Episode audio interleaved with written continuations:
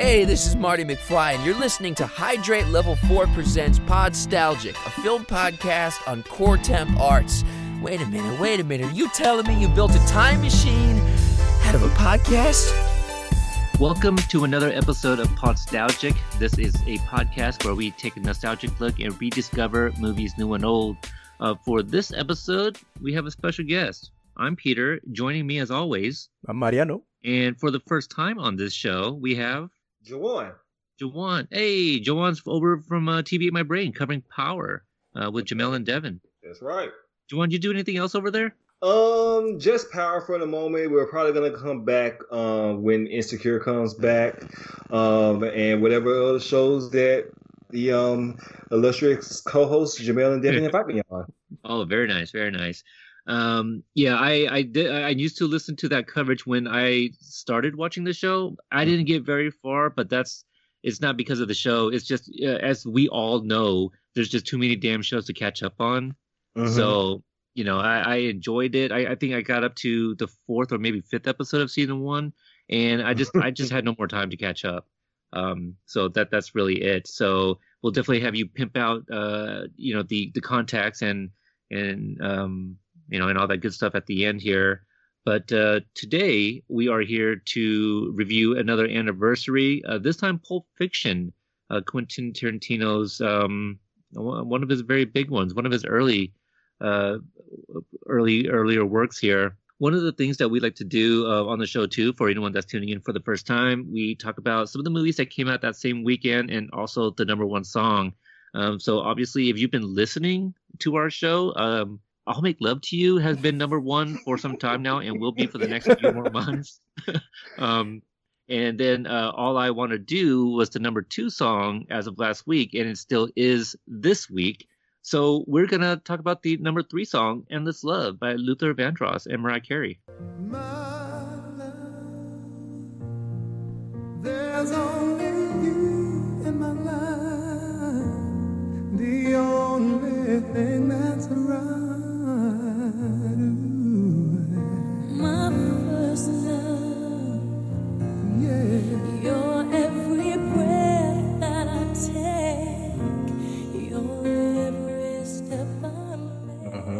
Is So- is this a remake to Endless Love from Isn't it? uh, Lionel Richie and oh gosh, I forget who he sang it with, but if it is, I know the song, but I don't know if I know this version. Uh, I, I feel like we, we'll find out after the episodes. right? I vaguely remember. I know those artists. All right. Yeah. Well, eh, well, I'm not gonna go into dissertation about this, but um, uh, speaking of music, Juwan Mhm. has joined Allegra and I in Music Ate My Brain, which is a show that Peter and I have covered also in connection to uh, our TV Ate My Brain coverage of um, uh, Biggie and Tupac getting murdered. Whatever, I can't remember the show now. Unsolved. Thank you. Jeez, thanks, Mariano. I I'm remember you. forgetful. I remember you in that. Oh, You were you were excellent. with me. You were excellent in that show, Peter. You were carrying the whole thing, man. By the way, are we continuing uh, the movies that 11 year old Peter had no business watching? Um, this was not one of them. Okay. I, I, I definitely saw this later, probably late teens. I, I, I would say I came came on this one very late. Probably a good thing. I think so. I think so. Um, so speaking of uh, movies, that same weekend, Pulp Fiction came out. Uh, we're looking back at October 14th, 1994. Uh, Little Giants also came out that weekend. I am not a Rick Moranis fan, so I didn't watch that. Really? Yeah, You I know. like Spaceballs? I like Spaceballs, but I'm still Okay. not a, big, a Rick Moranis fan. I've seen I've seen multiple Rick Moranis movies that he's been in. Okay. Uh, you know, obviously uh, Ghostbusters, you know, and um, Right. and uh, well, this old movie that you may not know about, or it's probably created before you were born, Peter. But uh, Streets of Streets of Fire. I've seen that. You see, okay, I, the uh, soundtrack uh, better than our the movie. Uh, Yeah. Jay, Jay Giles. I, I was a guest on his show uh, Oh. reviewing that movie, and that Oh, was my first time watching it. Oh, okay. Which, yeah, w- William Dafoe, Rick Moranis, it's a Wait, bunch wait, of wait. people. Yeah, Street Streets of Fire. yeah. Streets of Fire. Maybe I'm thinking of a different movie. Maybe Streets of Fire has uh, a pretty Oh. good soundtrack. Has uh, "I Can Dream About You" and it has um that one song. I think that's the same one. Yeah, I, I don't remember Rick Moranis in it. yeah. He's uh the kind of slimy-ish like uh music producer guy that was with the woman singer. Well, I do remember somebody slapping a woman, and I was like, "What is this?" I'm That was Rick? Moranis. What was it? okay. I, All right, I well- cannot imagine Rick slapping a woman, but okay. All right. I don't think Yeah. I've seen that though. I gotta, I gotta maybe watch that. It was definitely a product of his time. I'll- Definitely I'll a product that. of his- Just like the movie we're gonna talk about. Yeah, right. There we go. Yeah. Oh, oh God, yes. Um, also, uh, one of my favorites, Wes Craven's New Nightmare. Yes. That was a good okay, one. I really that was like a good that one. I like it. Yes. Um, I did review that here with Tom. Uh, we we actually did the entire Nightmare franchise uh, a couple years ago, and I still haven't seen this, and I want to. But Hoop Dreams, the documentary, hmm that also came out. So, Oh, gosh. um, all all very notable movies actually, right. Right. So which continues the theme. We said 1994 had a lot of good ass movies. it did at least memorable. Once that uh, were popular, at the very least. Yeah. least. I think so. Absolutely. Uh, so that's the weekend uh, of the release. Um, so Pulp Fiction. Uh, this one, I think uh, many have seen, many are familiar with. Um, Tarantino's not for everybody, for sure. Uh, this one he did direct and write. Um, this one stars, who doesn't it star, right? We got Travolta, um, Samuel Jackson, Uma Thurman, Harvey Keitel, Tim Roth, uh, Ving Rhames, Eric Stoltz, who was Marty McFly 1.0, um, Christopher Walken, and Bruce Willis, uh, just to name a few, because Right. because there's just so many people uh, people in here. Um, you know, Jawan, you're our guest. Why don't we start with you? But do you have a history with this movie? Um, my history with this movie, I do remember watching this probably when I was way too young. Okay. Um, to, so to Jawan had no it. business watching this movie. at that age. right, right. But um, I I do remember when I watching this movie. I don't. I did not see it in theaters. Of course, I caught up with it like most people did when it was um out on VHS back when VHS was a thing. Um, you know, and I remember at the time liking it. I do not necessarily think it aged as well as some of his other uh, movies um, that he did after Pulp Fiction has. But I do remember um, enjoying it at the time because how different it was and um, how inventive it seemed in the dialogue, of course, in the content of the movie. It was unlike anything I had seen previously.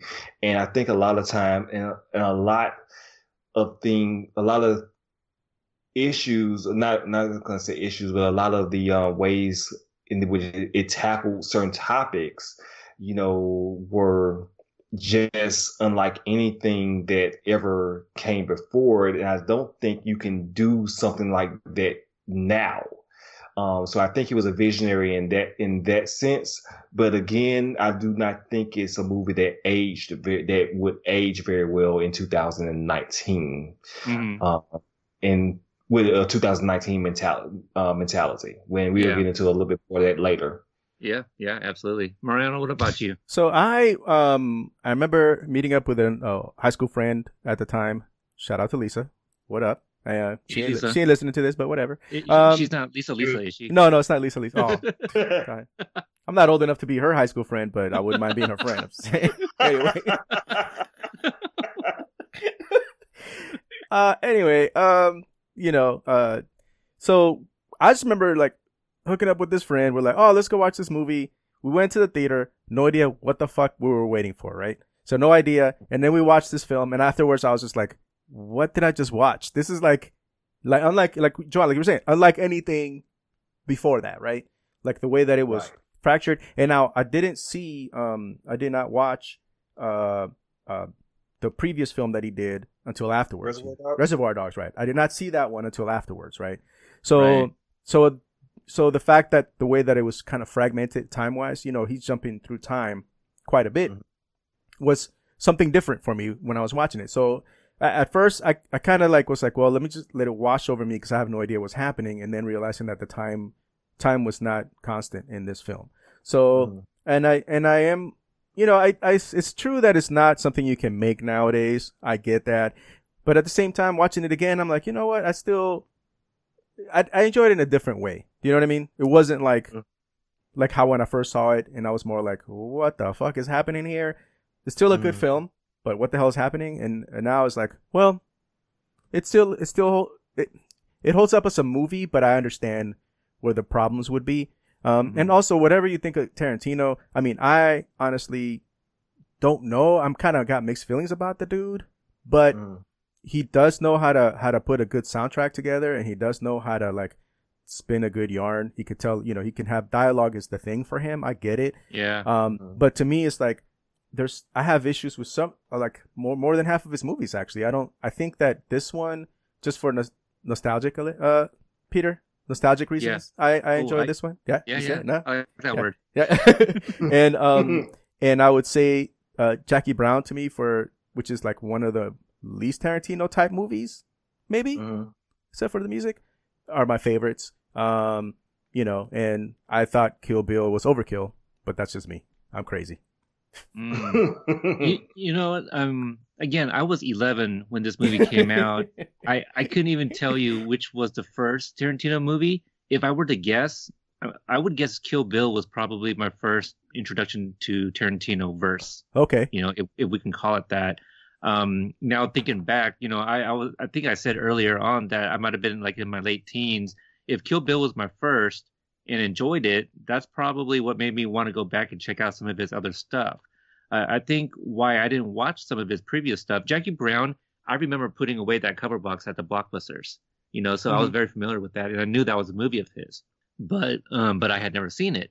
Um, I think um, Kill Bill was my um, obviously introduction, but Pulp Fiction. uh, Once I did watch that, I think that was probably my most mature movie. You know, this is uh, the at, at the time. I mean, uh, horror movies aside, this was probably the most violent, the most vulgar, uh, the most you know uh, drug news. I think you know it, it, I can't think of any other ones that that I'm like, oh, uh, I shouldn't be watching this because of the the, the content of this movie. Um, Pulp Fiction might have been it, and I, I feel because I was working at uh, this might have been like post blockbuster, but I think around the same time that's when I decided to go back and watch Reservoir Dogs, which I also enjoyed. Um, I've seen Death Proof. I love Inglourious Basterds. I've um, I enjoyed Django Unchained. Hateful Eight. Just looking at his filmography is the only one I have not seen yet. Uh, I saw Once Upon a Time in Hollywood. Which, just real quickly, either of you seen that movie? I have not. Okay, uh, Joanne, what did you think of it? I really love Once Upon a Time in Hollywood. I think um, when I, I I tend to do on Facebook my um, top 10 I think Once Upon a Time in Hollywood right now is probably going to end up being my number two or three Okay, okay. um, movie. I um I that's a actually um kind of a cool idea. I don't do top uh, lists, which is funny because I used to do We Got Five, but um I I too loved Once Upon a Time in Hollywood. You know, and this is kind of similar in a, in a way the way it's shot. Um, well, maybe that wasn't the the right wording of it, but it's it's just just people having conversations and just doing shit. You know, that that's Mhm. all it was. Um, Pulp Fiction is not a movie I grew up with. Uh, I would say that this rewatch for this review was probably my second, maybe third time I've ever seen the movie. And each Mm. time I did see it through. Um, before I watched Pulp Fiction for the very first time, I was very familiar with it through pop culture. You know, how Mm. many times was the dance scene uh, redone in, in on other TV shows or Mhm. in spoofs for like maybe the MTV Movie Awards, you know, things like that. Right. Um, just references uh, f- from everything. And I don't know if it's because I watched like El Camino and then Pulp Fiction the next day. I was just like, God damn, was Pulp Fiction kind of an inspiration for Breaking Bad? Because there were a lot of elements where I'm like, man, th- maybe this is where they got that idea. Um, Right. But, but Pulp Fiction, I I did enjoy watching it this time around. A lot of the details I had forgotten, so it was almost watching um, the movie brand new. Obviously, I remember some of the much more major scenes. Um, the problem I had with it was Tarantino's use of the N word, you know, for all these characters. Like, wow, like just about every white person in here is racist. hmm It well, I guess we can go ahead and get into it now because a lot of a lot has been said about Quentin Tarantino and his fetishes and his fetishization of black culture and his fetishization of the um, use of the N word in his movies, and I think watching I this is my first introduction. Pulp Fiction is my first introduction to Quentin Tarantino. Okay.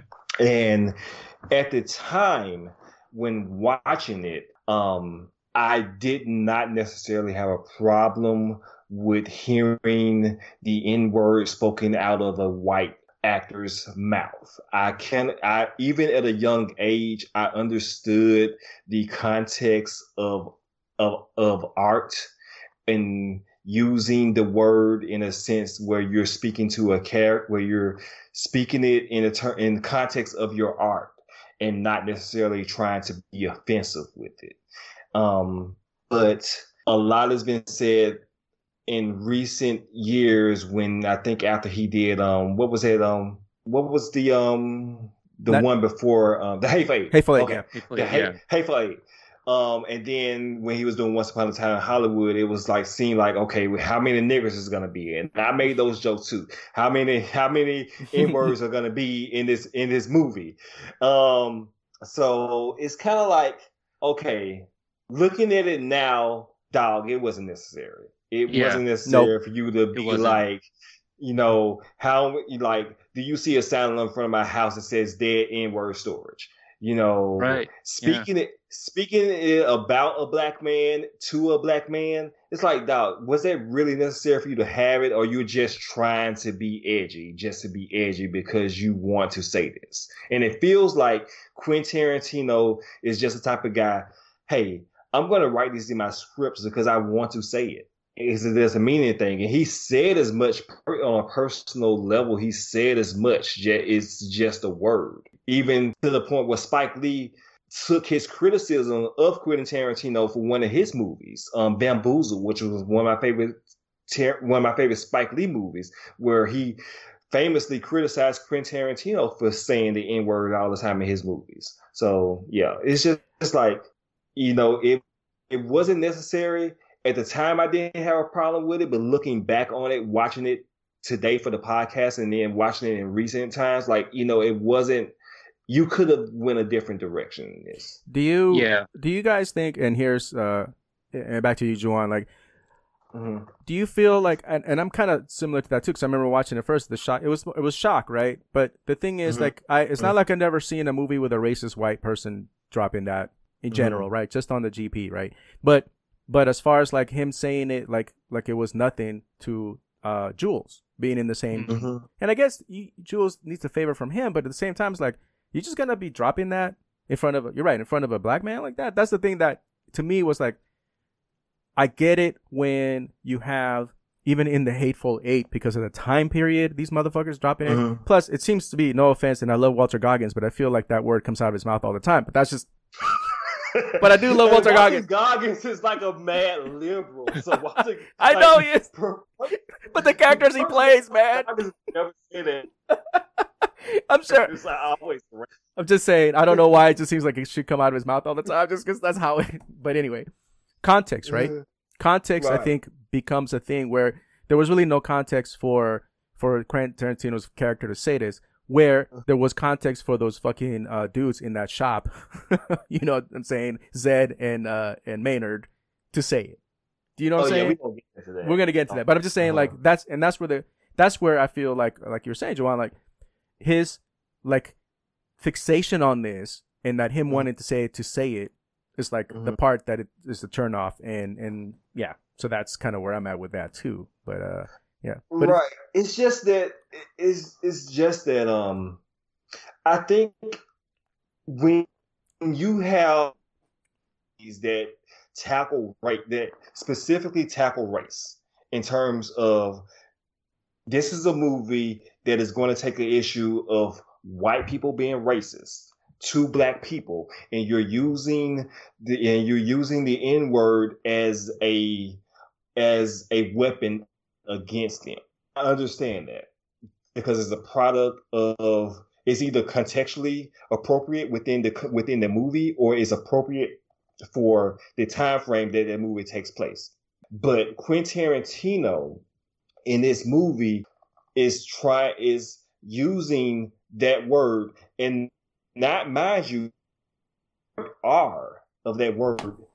In he's trying to be this either he's trying to be edgy or he's trying to be the the cool white boy that I can just say this to my black friend and not my black friend and not be upset or my black or in this particular sense my black friend needs something and I'm going to just use this as a blood and where he cannot he can't hey I'm going to say I'm going to say do you see a sign in front of my house that says dead nigger storage you know, and Jules says, "Hey, you ain't gotta like it ain't gotta be like that, man.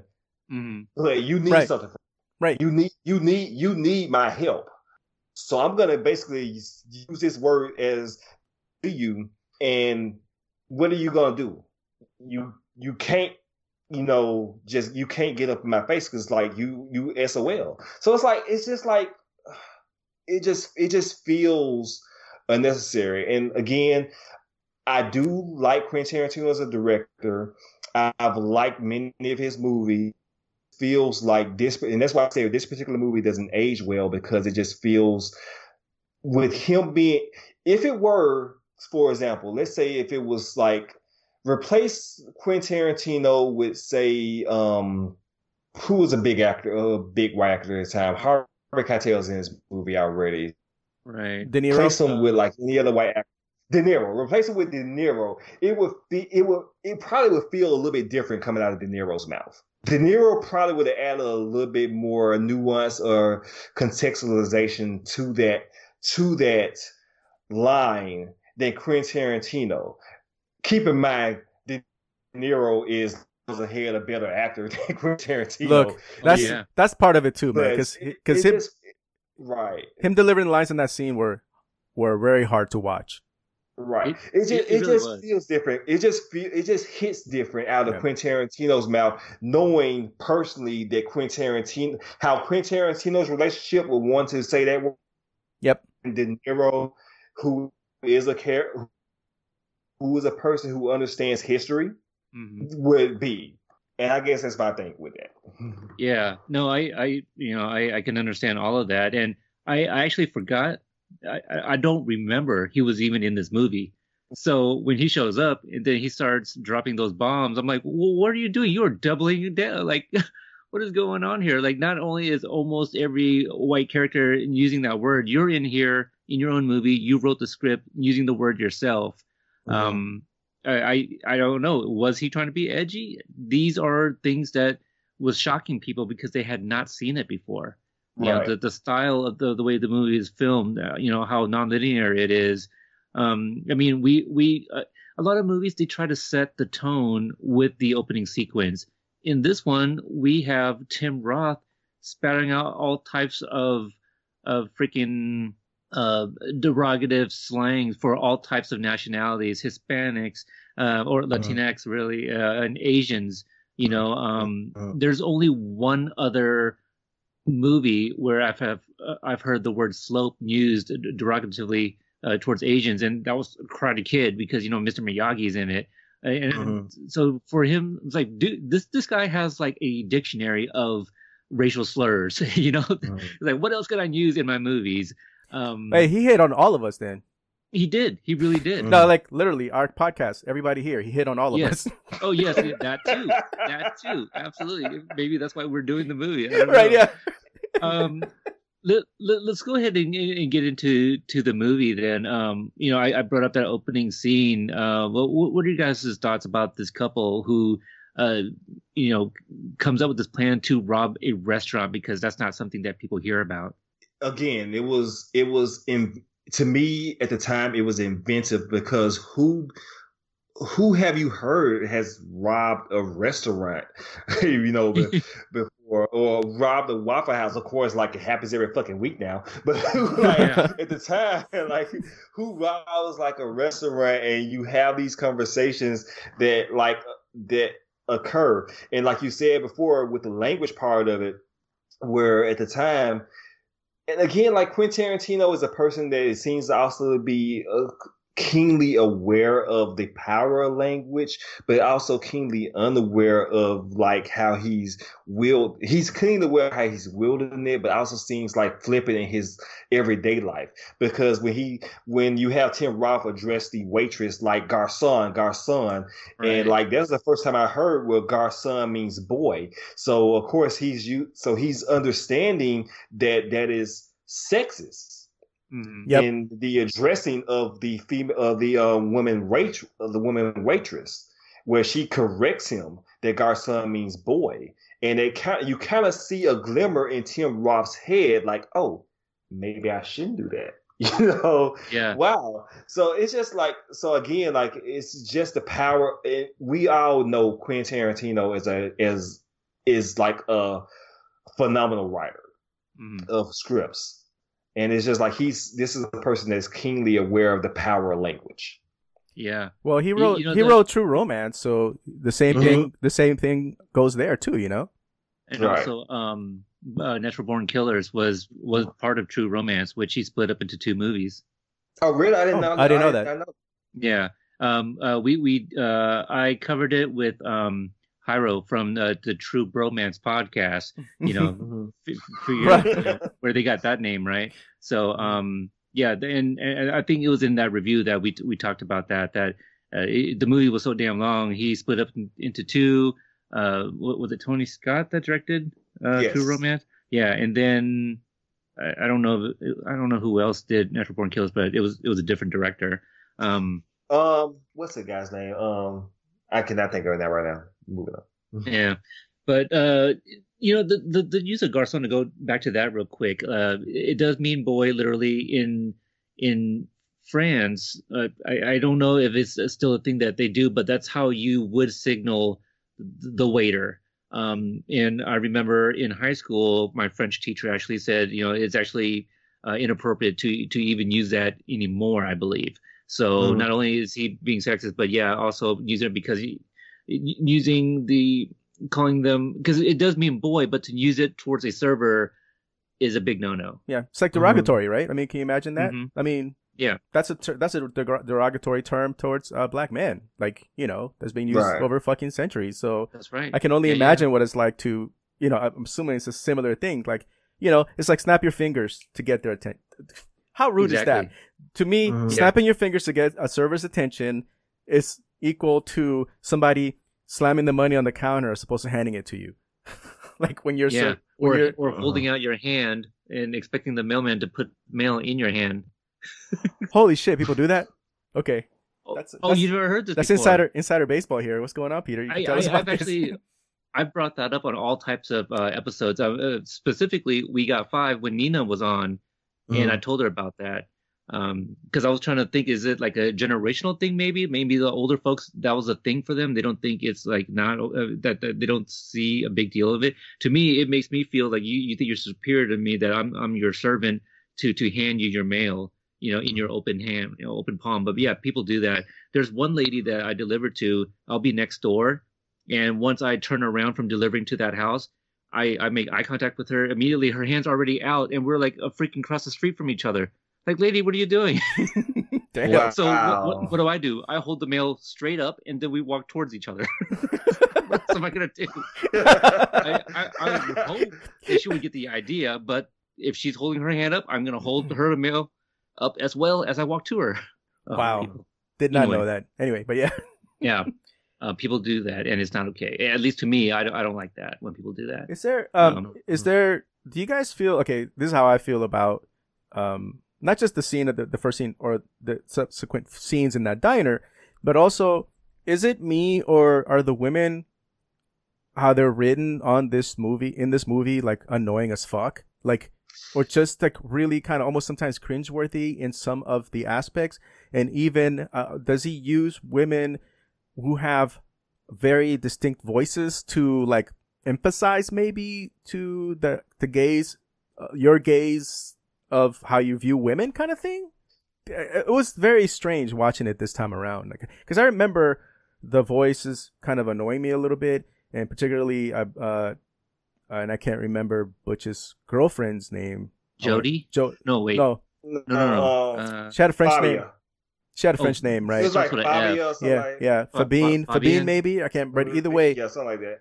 I remember her voice annoying me, and it's like, and I'm like, but it's also how they were portrayed that was kind of a bit.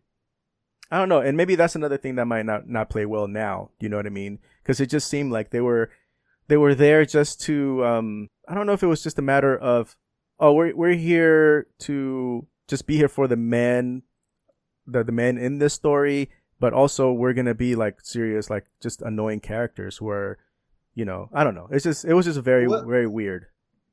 You know what? And now, and I actually kind of had this thought when I was watching it as well.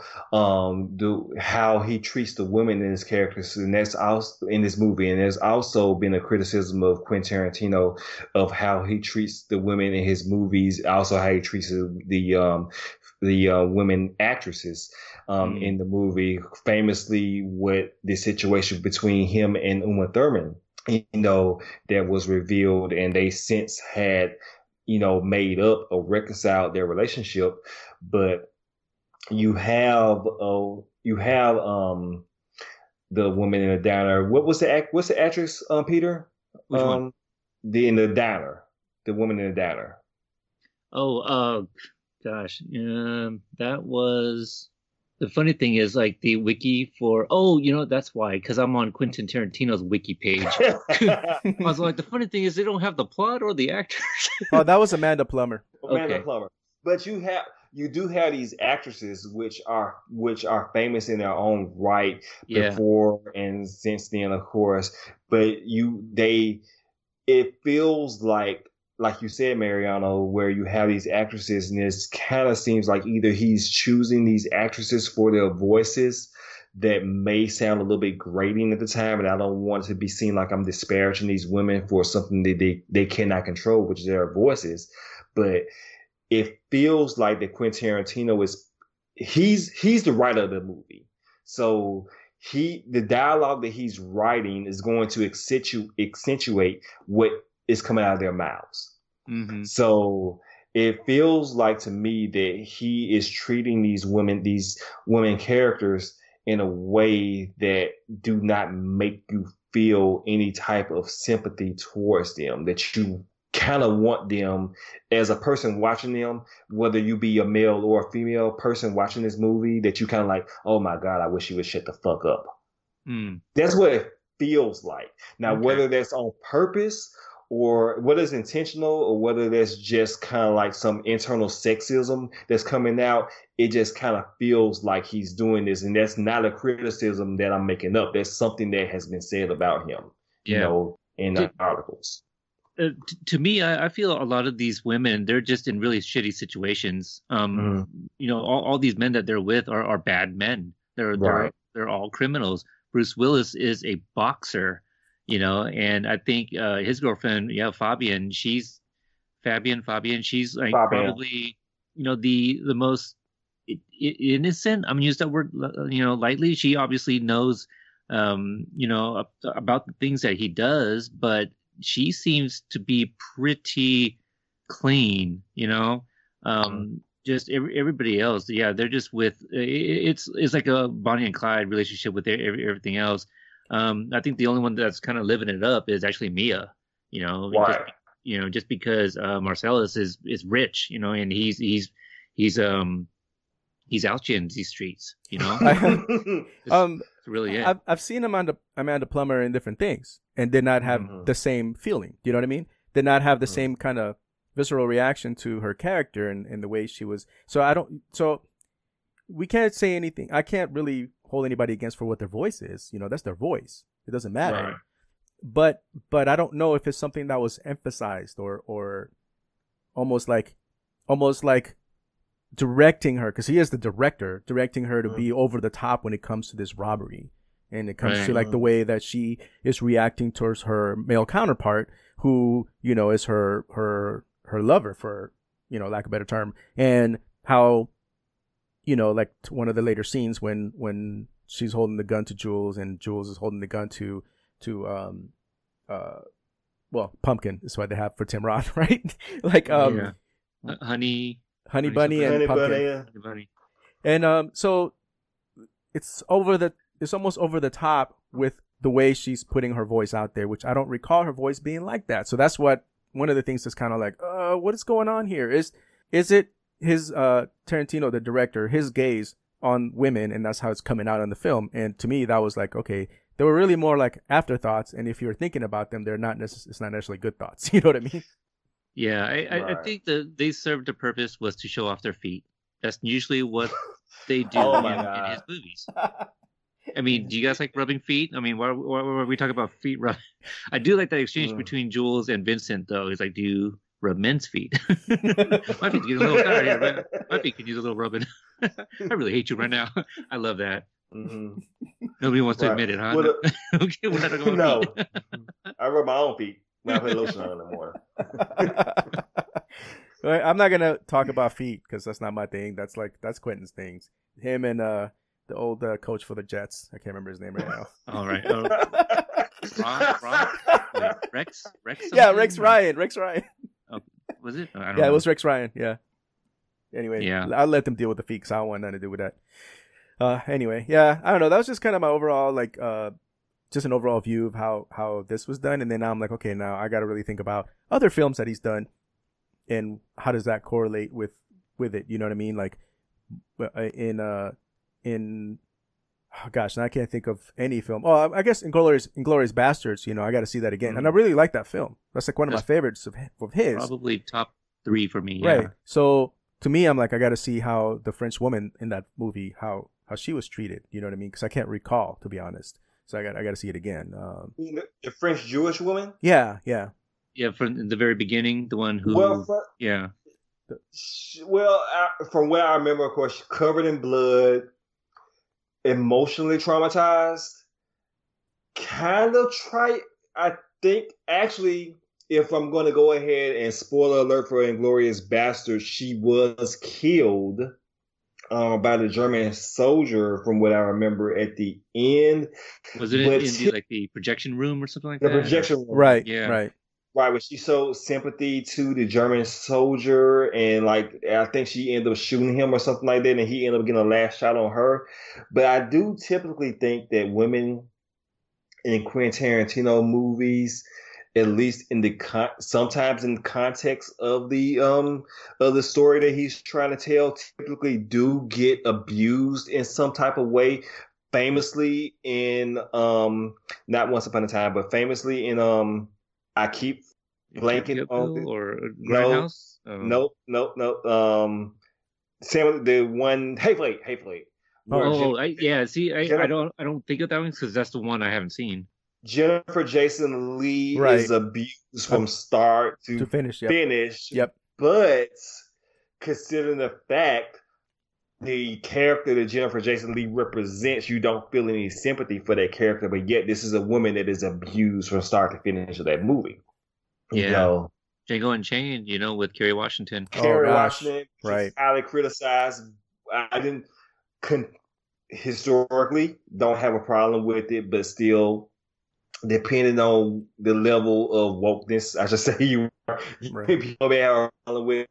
But yeah, but I think it it, it is kind of hard because you know Quentin Tarantino, he's gonna he is he is a writer that knows what he's doing. He's a very astute writer. He's not just putting this shit out in the fucking echo chamber. He's going to do it with some type of care involved. He always has a way out to say, "Well, hey, this is this is how it was," you know. And I'm going. I'm just telling the truth. I'm just telling the truth from how it was or what I interpreted it as. So you know, take that for what you want. Yeah. I mean, I guess it's a running theme because I'm, I'm I'm recalling Jackie Brown right now, and Jennifer Jason Lee's character also was, if not physically, be- well, yeah, she was, It- like like somewhat, you know, she was shot. She was. She was. she was killed, but not, not- besides that, she was, she was- also like uh, basically emotionally abused to a certain extent too. So I mean, you know, Eh, You know what? I, I Right. like Jackie Brown's also the other one I haven't seen. okay, Yeah. and- Jackie and I- Brown. and I you know what? watched I think Jackie Brown. Jackie Brown is one of my. I would say top two Quentin Tarantino movies is Once Upon a Time and Jackie Brown. I think those are actually more closely related than than uh, Once Upon a Time and uh, Pulp Fiction. Pulp Fiction. Okay. yeah. Jackie Brown is my favorite from his. I really love that. Mm-hmm. And and again, I, I feel like it's one of the least Tarantino-ish Tarantino movies, even though it still has its elements, you know. Um, Mm-hmm. but but yeah, uh, and it's it, it, I don't know. I get I, I know we went down this rabbit hole about where women how women are treated on Quentin Tarantino movies, but uh, Mm-hmm. uh, it was just something that kind of stood out on this one, and maybe it is because it's one of his early early films. It's the one that put him on the map because after Yep. this, you know, he was a hot director, right? Um, Mhm. yes. even though it wasn't his first film, but now he's uh, he's big time. You know, now he's creating all these other other films. You know, um, so yeah, Uh, yeah, very interesting. Uh, let's let's uh, let's talk about Jules and Vincent. There, um, you know, the first time we see them, they, they uh, this is probably the, the most meatiest of, of dialogues is between these two. Um, I think most of us learned that the French call a quarter pounder with cheese, you know, royale with cheese from this movie. Mhm. Um, gosh, what else did we learn? Uh, gosh, Samuel Jackson was just so good. Yeah. We learned that it- they're they're a couple of dorks. That's what we learned. Yeah, Mhm. yeah, a- as said by Quentin Tarantino. Um, I We mean, learned. it is his is this the is this the beginning of Samuel Jackson and the terrible wigs? I I, guess. I, I would imagine so. I don't know. I think this wig still beats out uh Looper. No, not Looper. It wasn't Looper. What was that movie he was in about? Oh Um, shit. It was uh, jumper. Jumper. Thank you, Jumper. Jumper. Blonde. He, he was was- Cisco. He was a blonde. Yeah, yeah, he was. Yeah, he had that blonde wig on that one. Oh, but thank you, Juwan. Unbreakable. Okay. Oh yeah. Oh, Oh, man. Mr. Glass. Wow. Sorry. Um. No, you're right about as far as like uh their conversation, and this is where again you get into the whole like the script writing that Tarantino does when it comes to dialogue, like really, just matter of fact dialogue, but it's like Yeah. it's really like it's very it's very well done. Now, mind you, sometimes when I when I heard the dialogue, I'm like, there. I don't know if anybody speaks like this. Certain in certain parts, right? You're like, What English? well, it is my it is my second language, Peter. You know that, and uh, and uh, it's hard. That's mine. It's my second language too, by the way. Oh yeah. Is that because you're from the south? What's going on here? yes.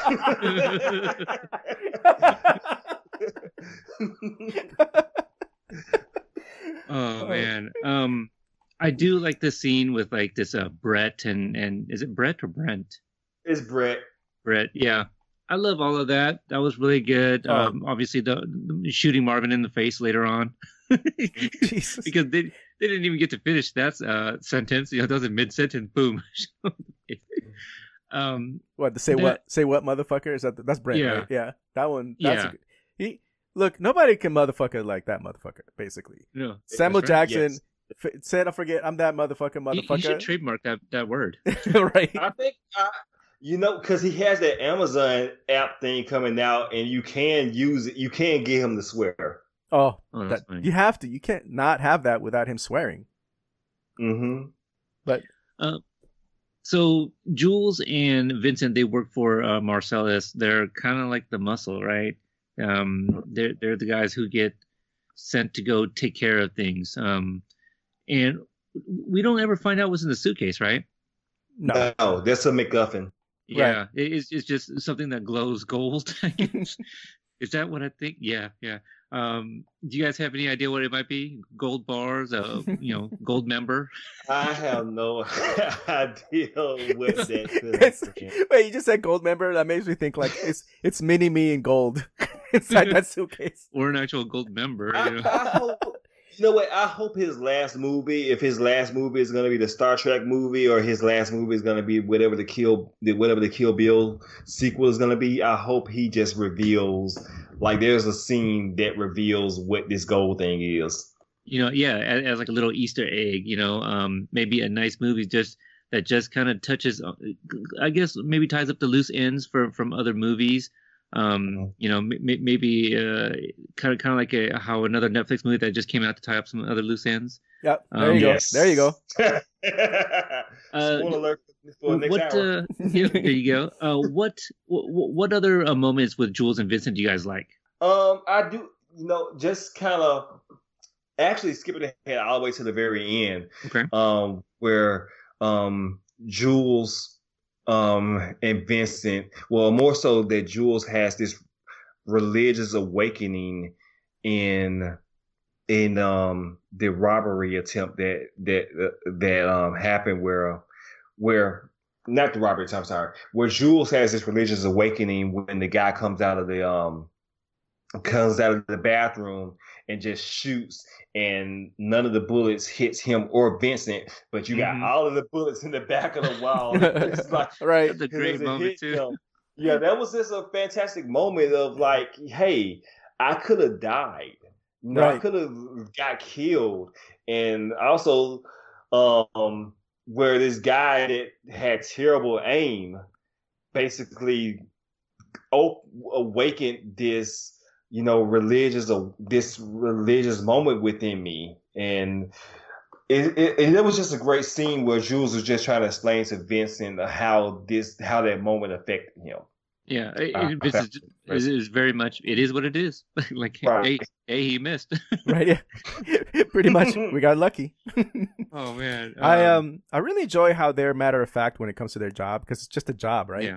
Yeah. So everywhere they walk, they're they're bullshitting. They're talking about whatever, and and you know as they're like getting ready to walk, you know, basically walk into this apartment and like you know wreak havoc on these like freaking like t- uh, you know college students or whatever the fuck they are. You know what I mean? Like all this is going on, and they're like just talking about the fucking royale with cheese and like rubbing feet. You know what I mean? Like, you know, you, you would think Vince would stop taking a shit, you know, out and about. Like he needs to wait until he gets home. Oh my god, yes, He- because every time like, he uses the bathroom, something bad happens, oh my god, yes, like and that that, ended up being his own demise. right. That whole thing, like, why would you leave the gun on Yeah. like by the door? it's not sanitary, clearly. No. It, it, a little shit on the trigger finger would have been fine. That would have saved your life, dude.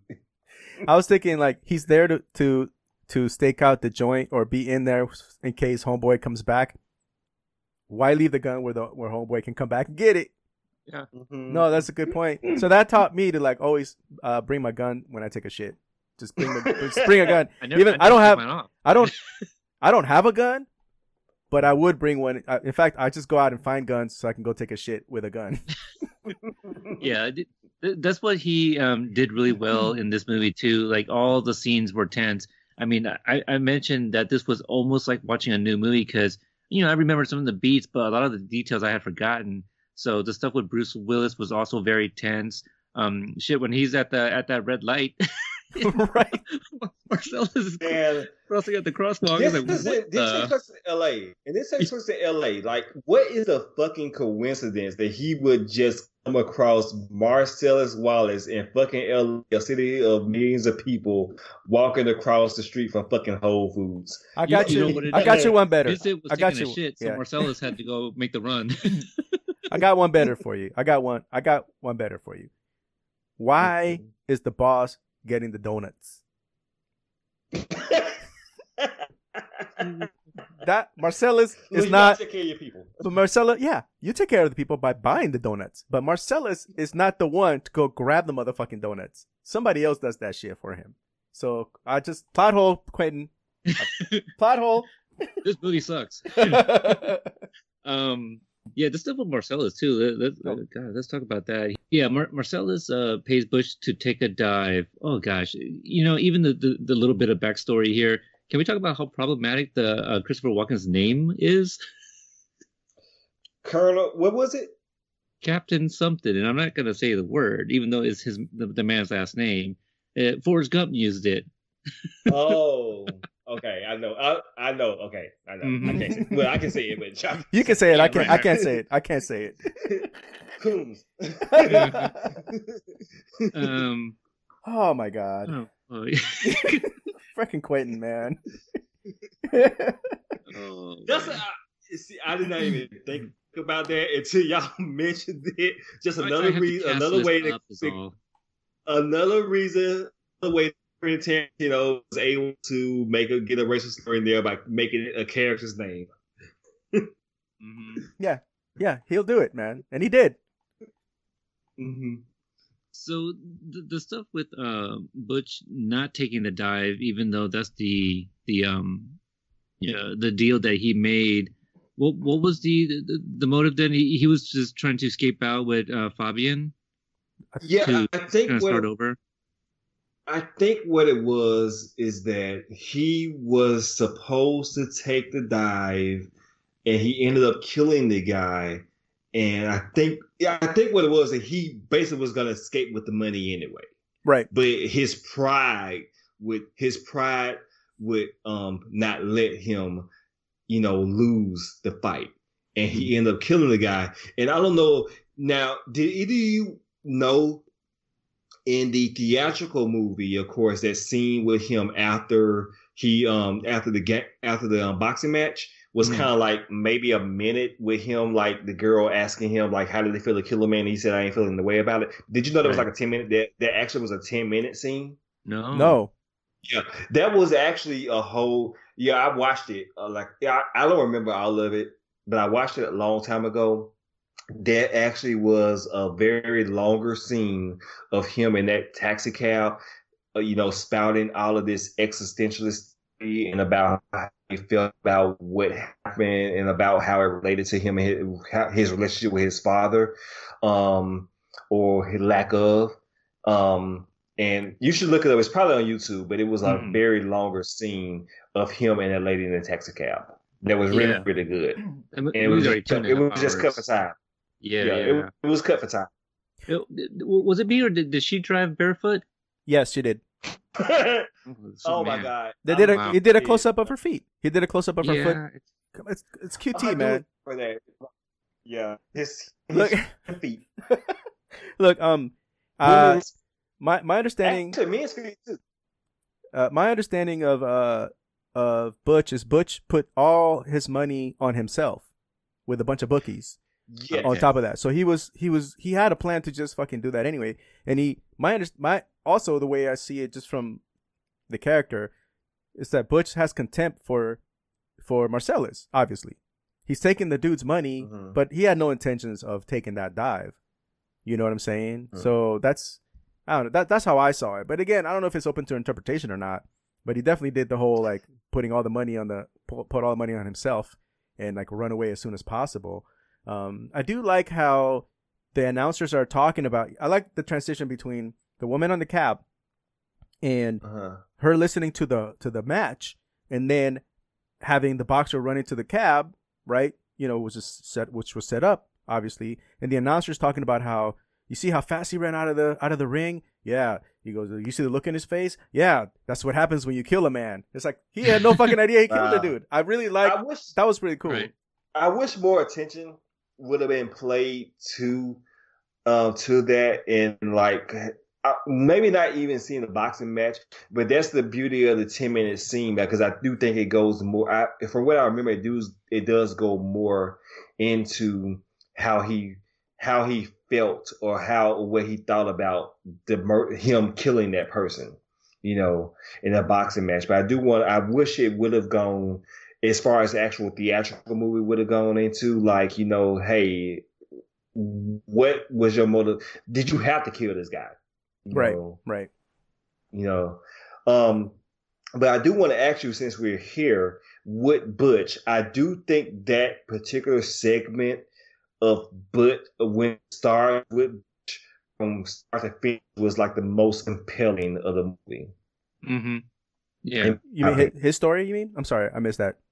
I think, Marcellus? yeah, I think his, I think his, I think what is where it started and his story was like the dialogue was kind of it just made me extra attentive this time watching it for the podcast.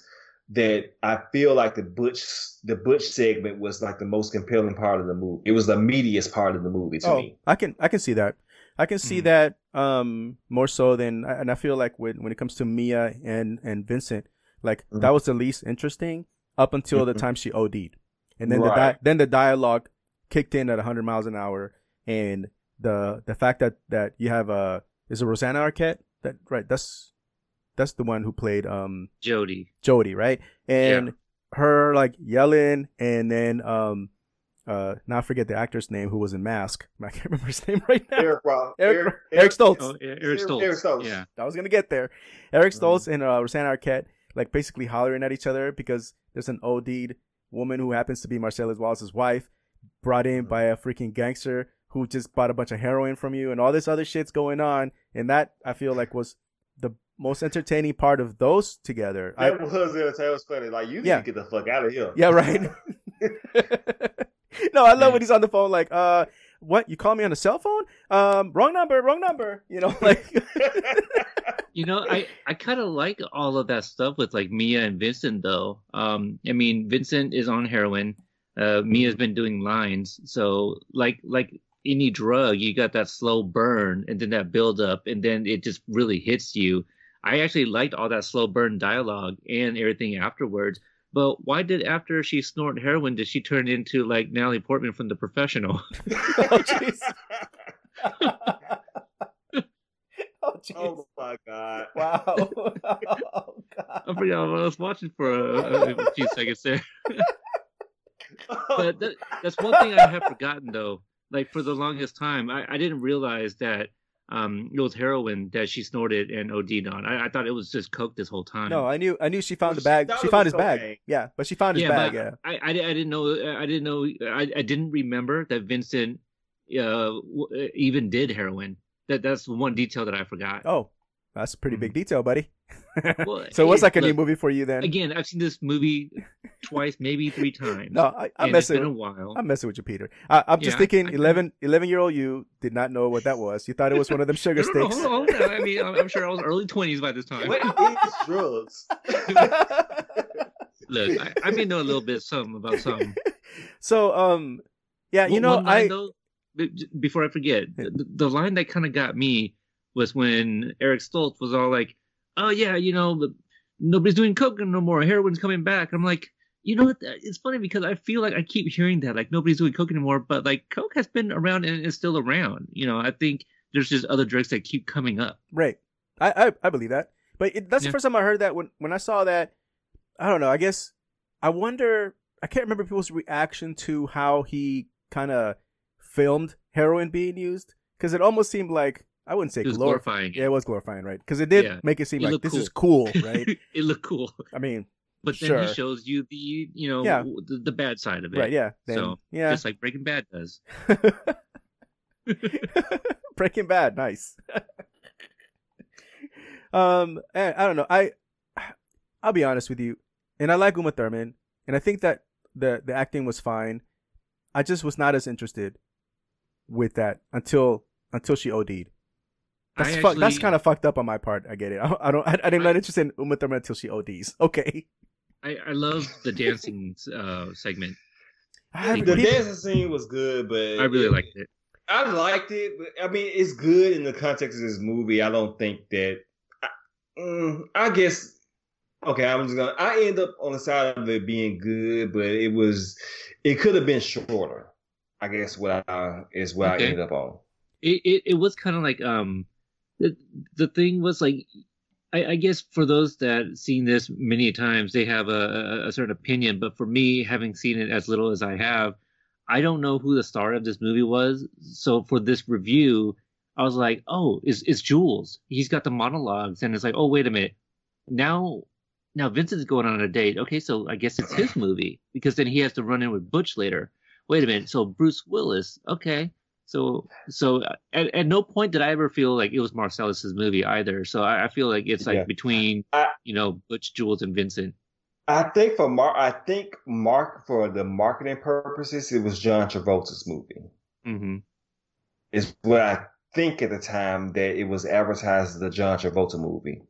I mean, it. it uh, he has a lot of moments on here, which a lot of his uh, ma- mannerisms and physical, um, you know, movements that he does have all been turned into gifts right now. you know, where he's like, uh, which intercom? And he, like that's used all the time. Right. Oh, Uh, it was so I- funny kind of watching this live now, you know, like not as a gift. That's how. Um, I, I wonder. I mean, if that, I guess that's part of it too, right? I mean, you don't know who the. There's no real lead, but I get Mhm. it. I get Yeah, it's it's it's an ensemble cast. right, and I, and I Mhm. get by by putting it as John Travolta's movie, but it really technically isn't really his movie. Mm. If I were to put it out there, you know, I mean, on the on the cover, it's Uma Thurman, it's Mia, right? uh, laying on her stomach, if I'm not mistaken, maybe smoking a cigarette. I can't recall, but either way, I think she's like smoking a cigarette, listen to a record. Right, right, right. Exactly. So to be honest, they're not. I mean, it's there's no real lead. I mean, if there's gonna be, I mean, you can even say the music could be the lead. you know, the fact the use of music Great throughout, music. Right? It. That's like Mhm. a character in itself.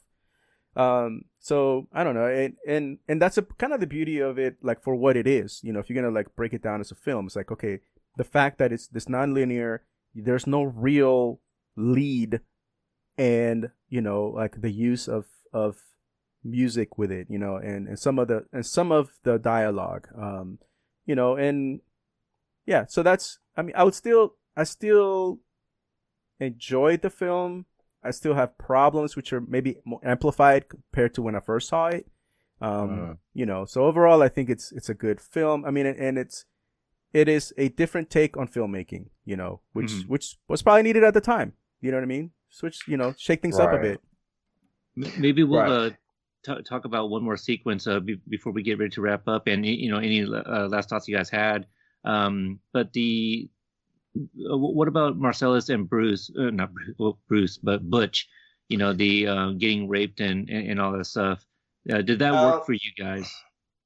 okay at the when i they if i could put myself back in the first time i watched this movie it was literally like what the fuck is happening right now um like it was it it, it became kind of it, it it it almost became a horror movie at the time Mhm. was like, are they literally like raping this this man, raping this dude?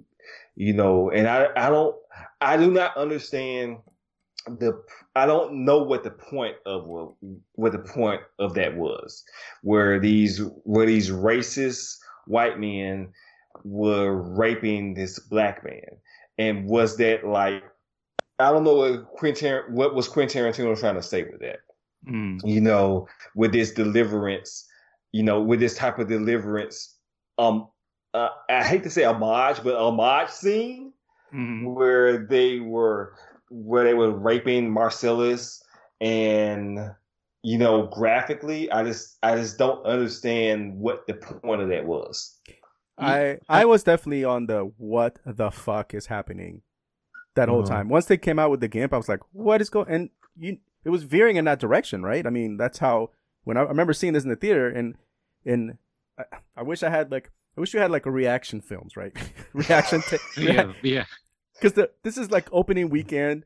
We- We're in a theater full of people, and like, what the fuck were people's reaction to? We this is I- I heading in this direction. It was like, what the All fuck? right.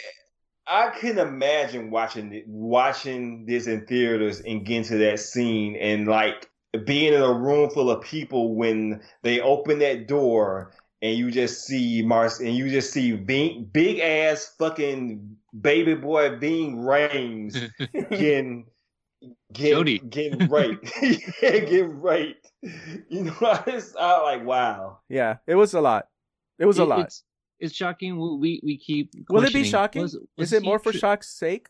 I, Than... I think so. Like I remember so. Jo- Jawan questioned it first. Was he trying to be edgy? Yeah. Let's let's let's see how far can I push this envelope because that wasn't necessary, but it made sense in the, at at the end. Like you know, um, Marcellus is like, you don't tell nobody. We're gonna forget that this happened.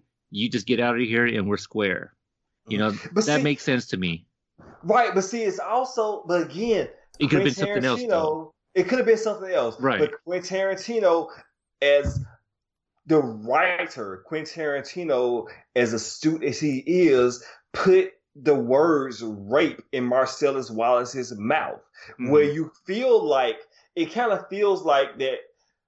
Mar- that what we what little we knew of Marcellus in real life, Marcellus would have been would not have probably said call him a rapist. Mhm. But he Quentin Tarantino, as a student he was, said, "Oh well, this is what this was. I'm gonna kill this rapist here." And like, um, but again, it's this is a very fresh. It's a good movie, but it's also a very frustrating movie in terms of how you separate, how you want to compartmentalize Quentin Yes. Tarantino the purpose the person, Quentin Tarantino, the person at the time, and Quentin Tarantino, the writer. You know, and how he frames his characters and frames his narrative for people. you Yeah. know? Yeah, I really like that. That that Mm. makes a lot of sense. And um, this is a good movie, but yeah, I think we've brought up a lot of the things, the issues of it. You know, coming out of 1994. Um, I think if he remade this, or you know, if this was 2019, uh, just like uh, Once Upon a Time, you know, he drops the the N words, um, and and Mhm. and maybe things are a little bit more more grounded, and I'm gonna use that term loosely because not a lot of his movies are. Everything is just like more blood. We need more blood. You know, just have it come out of all all the holes in the body. You know, t- t- type of things. And um, but I, I do like the conversations everybody has, even the Right. slow burns. Um, the, the crazy thing is the version I watched was about 234. Um, Mhm. I, I see that there's another version that's that's 258. You know, that might include that 10 minute scene in the cab. Um, Mhm. maybe you know some more shots of feet. You know, I I, I don't- I don't know. But uh, one of the things we do on the show is uh, I pull up the the, the ratings uh, available on the web, and, and we'll kind of discuss. But this is pretty close. Uh, IMDb has it scored 8.9 out of 10, and Rotten Tomatoes has it fresh at 92%. So if those are both percentages, you're talking about a difference in three three percentages. So do you guys think that's about right? Do you think it should be lower, higher? I would probably give this a s- out of ten. 10 or Out of 100? 10? Yeah. Out of ten, I would probably give this about an. I would say I give this a solid eight out of ten. Yeah. I think uh, you, I think that 21 year old me would probably give Uh-huh. it a higher score, like in the nine nine out of ten. Okay. Right Okay. now, Mhm. on upon second watch, not not second watch, actually more like fifteenth watch, but uh, upon subsequently watching it at this point in my life and and and breaking it down more and and doing it more with the critics eye, right? Like looking at it like you know we're podcasting about this. Right. Um, I I would say seven point five out of ten. You know, seventy five percentile. Um, and and a lot of that goes to a filmmaker breaking a barrier when it comes to making film, right? Mhm. and with some of that take i take off points just because of the gratuitousness of certain aspects and also again shock for shock's value is as opposed to like peter you're saying grounded i think that that's a great point the great word to use for that like right now Mhm. it would be more grounded i haven't seen once upon a Mhm. time in america because i'm actually i'm turned off by him i'm hollywood sorry once upon a time in America's hollywood a different movie. yeah whole different movie whole different movie although probably just as long i don't know 'cause i don't know how I, long I think so. I Okay. think just as long. Yes. um, uh, I'm turned off by him. I saw Hateful Eight like on on on Netflix just be, you know way after it came out, and I was like, okay. I watched the whole thing just to see it, and I was like, okay, I think I'm done. And I know he's gonna, he's they're talking about another Kill Bill, and I was like, I'm I'm killed Billed out, you know, like Yeah, so there's yeah. you know so there there's only so much. So I mean, I'm- he just wants more of Uma Thurman's feet. I mean. I, I can't see why he'd make another Kill Bill. um, so uh, I, I can't even tell you what 11 year old me would have thought. You know, if I watched this in '94. yeah, I, I probably would have smiled and laughed at a lot of the lines. Um, so what I will tell you, you know, like when I did watch this, uh, obviously it wasn't 2019. We, um, a lot of the things going on now wasn't really happening then to that extent. Obviously, it was happening, but it wasn't as televised and um, you know put out there the way it is now. I really did enjoy this, and I tried to um, you know try to block out like the the more recent news with like him and the Bruce Lee stuff from Once Upon a Time and Mhm. um, the Weinstein stuff because this is a Miramax movie. yeah, this is a- yeah, yeah. Yeah, so I try I try to block all of that, and I try to give this a well, what's what's the word that I use? Um, I. I, I basically try to give this a fair watch and, and and remind myself that it was 1994. The hardest part for me was, you know, more than a few characters were dropping the n bombs, but but specifically Quentin Tarantino putting himself in that role to be that character was Right. probably the hardest for me. Um, but I I enjoyed this movie uh, a lot, and I I really loved Vincent and Mia. I loved Vincent and Jules, and I could use a Vincent and Jules spin-off, a movie on its own. and just them going about their day. eh, You, you know, they don't have to do anything but just drive and fucking talk all day. Like I, I will watch a two-hour movie of that. I'd be okay with that. Um, so I, I think you know the low low 90s, 90 percentile. I, I think that's about right. Um, I, I don't I don't think I I'd be curious to watch that three-hour version and see if I feel that if, if I would feel the the duration then. You know, because I think two and a half was actually fine. Right, and uh, and, again, just reiterating your points. Yes, I, I, it's a good movie to me. Again, it doesn't hold up. If I'm putting myself back in 1994, again, like I said, I was still rated an 8 out of 10. I do have my problems with it, specifically with Quentin Tarantino putting himself in the role, Right. saying the N, you know, dropping the N word just because of how what I know personally about Quentin Tarantino. I just find it a problem and that's unnecess- unnecessary. So that is what drops it for me. Yeah. I do want to um, one lingering thought I would like to bring up is I kind of like hinted to before the whole Butch section, his relationship with Fabienne, Mhm. and again, point to Mariano's point about the treatment of women. Do you all think that that was more so an abusive relationship, more so than the, the movie let on? I believe so. I believe so because there's certain there's a certain aspect of if uh let's say in a heterosexual relationship, a man and a woman, if the man Mhm.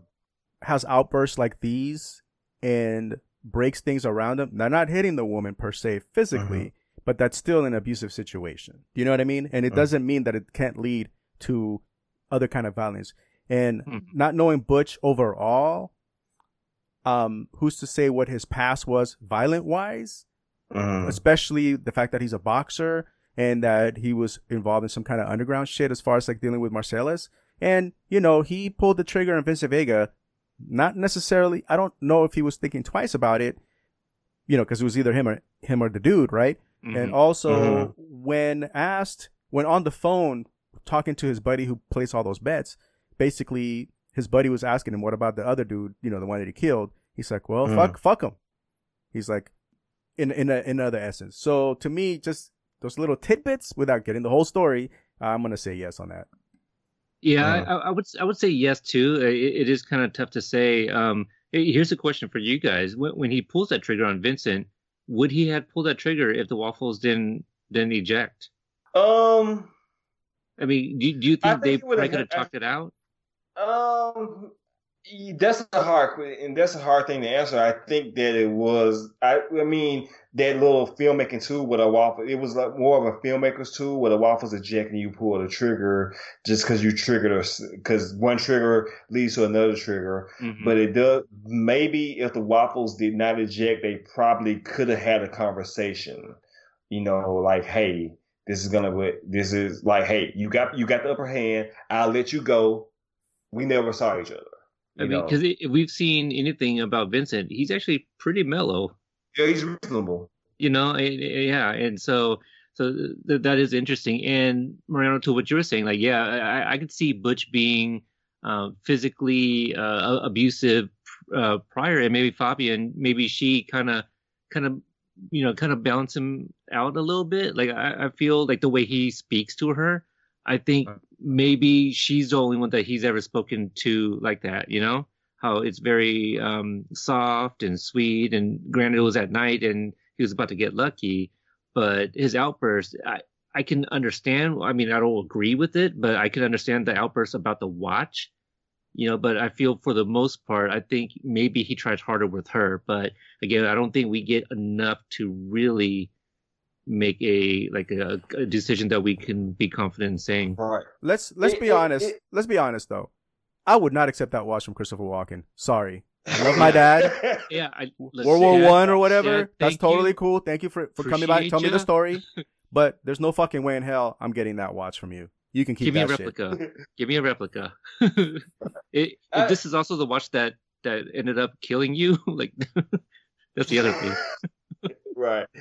I don't know. It's just like like just going back to the it, it he maybe was not physically abusive to her at least in at least then but he definitely was emotionally abusive Yeah. and he definitely used abusive language towards her. Like even in a moment that was supposed to be sweet when she's talking about, hey, I would like to have a pot belly, and his first fucking thing that he says, I would fuck if you had a pot belly, I would punch you in it. Yeah. Ah, good point. know, good point. I forgot about that. like Yeah, me too. Right. So Oh, it- I'm, I'm not so- excusing him, but but um, I I, don't know. I, I I think because she she she has to have seen the good and the bad in him, right? And I guess that's the thing too with abusive relationships. It's hard to get out of. You know, I, I think we have either been there or we, you know, it's very close to home, and we all have seen somebody there themselves. Um, yeah, I don't know. I I, I guess I I don't even really want to say too much just because I don't I don't think we get enough uh, of that relationship. But I I would like to say is I really love the the, the, the back and forth when he goes to pick her up. Like, oh, whose motorcycle is that? No, no, honey, it's a chopper. you know, it, it, then, um, oh, God, what's the was the, the one other thing too? You know, he's like, hey, did, did you ha- did you have that breakfast? And she's like, yeah, yeah, it was, it, it was good. But what happened? you know, like that that felt very Yeah. real to me. You know, like so she I- didn't have like, like they didn't have blueberry waffles. They had like banana or something like that. It yeah. ended up being sweet at the end, but still, again, like uh, Pulp Fiction, definitely a movie of its time period. Definitely one of Quentin Tarantino, something that put Quentin Tarantino's on the on the map. A lot of mixed feelings about it, but def but Quentin Tarantino is definitely uh forcing Hollywood to deal with, and apparently he's retiring soon. We'll see if that's gonna stick. Jay Z has said that a few times too, so we'll see. How many albums ago? yeah, I, I I lost count myself. Yeah, even Um, uh, the great Michael Jordan retired that's right. That's right. multiple times. Yeah. Um, all right, so that, that's gonna wrap up this review. I know a lot of people love this movie, and hey, nothing wrong with that. Um, but I, I would challenge, you know, you guys for those, especially that haven't seen it. Mm, five years still too recent, but I, I feel, you know, if you haven't seen it in over like eight to ten years, watch it again, and and I would like to see if if you feel the same way we do, or you're like, no, I, I see no problems here. You know, if you're Devin up in here, you know, like I, I see no issue you know, some- something like that. Um, so, so some people will get that. Uh, so yeah, no, we'll, we'll we'll leave it at that. Um, Joanne, I want to thank you so much for coming on the show. Uh, you know, this this was your first time. I'd love to have you back on for for other things in the future.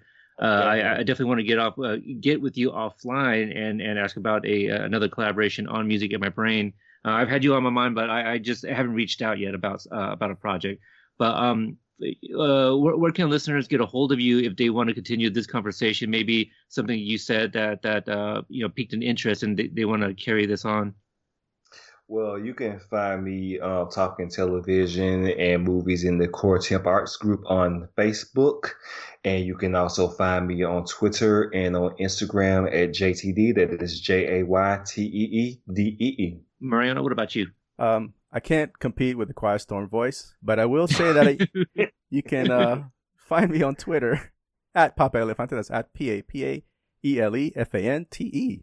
All right. And also, I am at Podstalgic on Twitter and Instagram. All three of us can be found in that group page, Courtemp Arts Podcast uh, group. Um, yeah, we, we all contribute to TV Ate My Brain, Music Ate My Brain, all the brains. Um, and also, Cobra Kai Companion is a show that I do. Uh, there, there was a tie earlier. I, I didn't want to make it because, like, you know, because of the, movie we were talking about. Um, I think, was it Karate Kid Part 3? there was a person that came uh eric stoltz maybe no doesn't matter if you guys like you know karate kid or if you've seen that show cobra kai and don't listen to a podcast on it check out cobra kai companion companion with a k um, i do reviews and we've interviewed over 33 people associated with the show and the original movies uh, check us out uh, check us out there so um, i want to thank you guys for checking out this episode you can also find me at rip citizen um, i i don't know I, I do a lot of shit talking about sports and stuff. I I don't know if that's a good follow, to be honest with you, but but that that is a thing there. Uh, so I want to thank um, my guests and my co-hosts, and uh, you might hear the, the you know all three of us on another episode. Uh, coming up soon, or maybe it was the episode released first. Uh, either way, it's on the feed. so thank you guys for checking us out, and we'll talk to you guys next time. Bye. Peace.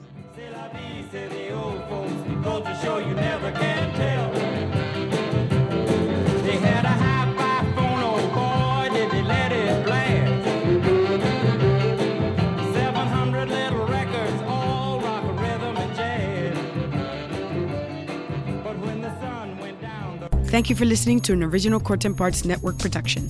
To listen to more Courtemp Arts shows, visit courtemparts.com.